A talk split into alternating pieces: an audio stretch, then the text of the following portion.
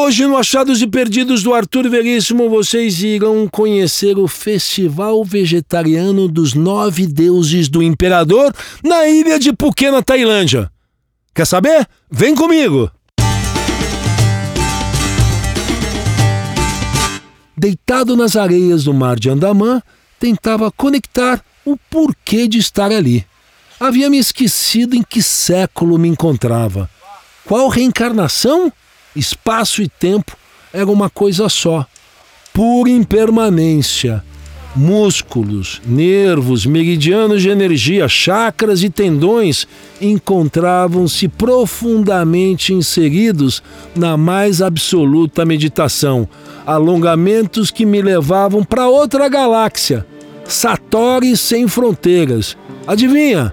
Recebia uma autêntica massagem tailandesa na praia mais hedonista da estonteante ilha de Phuket, no sul da Tailândia. Meu corpo, espírito, nervos, tendões resgatavam sua harmonia depois de uma desgastante viagem, tendo como itinerário São Paulo, Amsterdã, Bangkok e finalmente a Baía de Patong, em Phuket. O mal-estar do clássico jet lag se dissipava à medida em que a eficiente massagista barbarizava com seus dedos, cotovelos e pés em meu pobre triturado aparelho.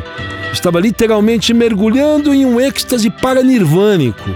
O doce vento à beira-mar junto com o vai e vem dos passarinhos, restauravam e me preparavam para uma aventura e experiência de um festival religioso onde milhares de pessoas participariam no maior transe coletivo que meus sentidos já haviam visto o Festival Vegetariano de Phuket.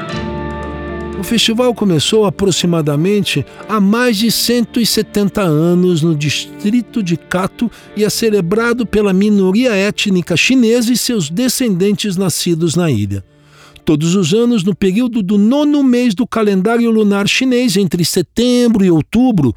Durante nove dias, as ruas centrais de Phuket realizam-se procissões de fiéis e devotos que celebram os antigos rituais do Festival dos Nove Deuses do Imperador, que mescla a religião taoísta e elementos budistas.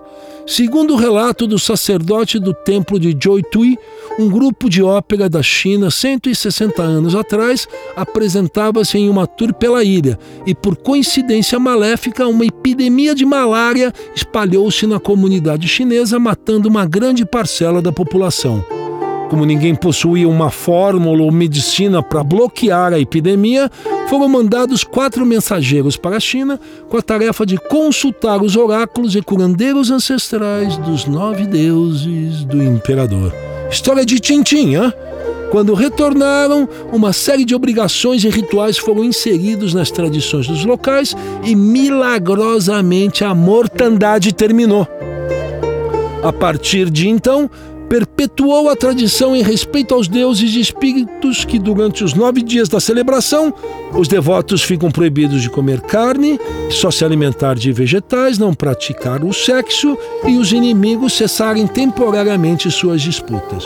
O que realmente impressiona são o transe coletivo e os piercings inusitados e alucinantes que são colocados em suas faces e bochechas.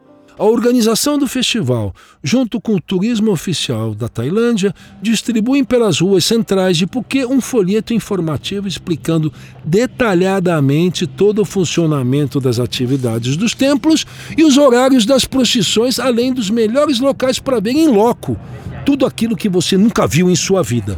Espalhados pela cidade, existem oito templos principais. Seguindo as informações dos especialistas, fomos direto ao Catu Templo e acompanhamos o início das oferendas e as iniciações dos participantes. Chegamos às quatro horas da madruga. Uma multidão de pessoas aguardavam na porta de entrada do santuário. Milhares de velas, lanternas chinesas iluminavam a fachada do enigmático templo. Precisamente às 5 horas da manhã, os trabalhos de incorporação coletiva começaram. Que alucinação! Jovens, adultos, mulheres, crianças, guerreiros recebendo os passes dos sacerdotes e se lançando de um lado para o outro, sendo possuídos pelos deuses e espíritos sagrados. No interior do santuário, paredes de incensos, frutas, amuletos e comidas fazem parte das oferendas. O calor humano e o delírio do transe coletivo levavam os médios a um estado de perda absoluta do equilíbrio. A multidão delirava e balbuciava palavras incompreensíveis e desconexas. Nunca havia presenciado uma celebração desta magnitude. No pátio do Templo Cato, o turbilhão de devotos incorporados balançavam suas cabeças compulsivamente, babavam e cuspiam por todos os lados. Na parte central, alguns médicos, enfermeiros e assistentes começavam o ritual macabro de furar as faces e bochechas dos médiums. A perfuração ia sendo feita com um prego de aço gigantesco e cabuloso. Eu estava em pânico diante de toda aquela história. Porém, é um rito de passagem. À medida que um adepto era furado, imediatamente os familiares e voluntários enfiavam os objetos mais estranhos pela bochecha: espadas, lanças, barras de ferro, abajures, guidões de motocicleta, penas de pavão, galhos de coqueiro, bambus, rifles e jarros decoravam a fachada dos médiuns taoístas. Aquilo tudo era só o começo. Eu já me encontrava tendo convulsões com tanta loucura. O que mais me impressionava era que os participantes não demonstravam a mínima dor, estavam literalmente incorporados pelas entidades e guardiões. A procissão iniciou-se com bandeiras, tambores e fogos de artifício. Nos outros tempos, o mesmo ritual se processava. Acompanhava lado a lado os médios fotografando e filmando, como Michelangelo Antonioni, o espetáculo do além. Dezenas de homens se arrastavam com suas pernas. Os mais macabros e insanos cortavam e furavam suas línguas com serrotes, lâminas, giletes e outros objetos dilacerantes. Algumas horas depois, os peregrinos de todos os templos se juntavam pelas ruas principais da cidade em impecáveis e alucinantes evoluções.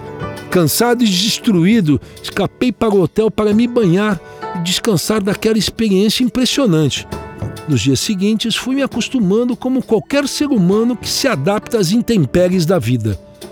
No estádio central da cidade, centenas de pessoas atravessavam tapetes de carvão em brasa na maior tranquilidade. No apertado templo de Niwa, uma escada de mais de 10 metros e com degraus de lâminas afiadíssimas era o cenário onde dezenas de guerreiros subiam e desciam descalços o martírio. Ao final, não apresentavam nenhum corte em seus pés. Estranho. Sexta-feira 13, pavoroso. Conseguia registrar os melhores ângulos do ritual. Todos os dias, ao final das procissões, próximo aos templos, os objetos, abajures, espadas e objetos eram retirados e os médios voltavam ao normal como num passe de mágica. Riam, conversavam, comiam e não sentiam a mínima dor depois de terem carregado a parafernália durante horas rasgando suas bochechas. Fiquei amigo de muitos desses guerreiros. Mr. Hong, que durante a caminhada havia levado em sua face dois machados opulentos, comentava: Este é meu oitavo ano em que participo do festival. Sempre recebi e incorporei a divindade Chu, que tem um nome secreto, que tem um nome secreto, tem Tsu Chun, e seu elemento é o metal. Depois de duas semanas, as cicatrizes desapareciam da minha face. Cumpri honestamente e com muita fé minhas obrigações com meu guardião e protetor. Meu corpo e espírito estão novamente abençoados e afastei as negatividades. Graças a Lao Tse, a saúde e boa fortuna renasceram na minha família. A complexidade dos rituais e alegria e bem-estar dos participantes me deixaram em dúvida diante de tanta felicidade. Tinha feito diversas amizades, perambulava por todos os templos na maior tranquilidade e carregava os palanquins e liteiras com as estátuas das divindades, juntamente com os assistentes. Os mais jovens se autoimolavam e lançavam as clássicas bombas e fogos de artifício chineses pela multidão e na entrada dos edifícios governantes.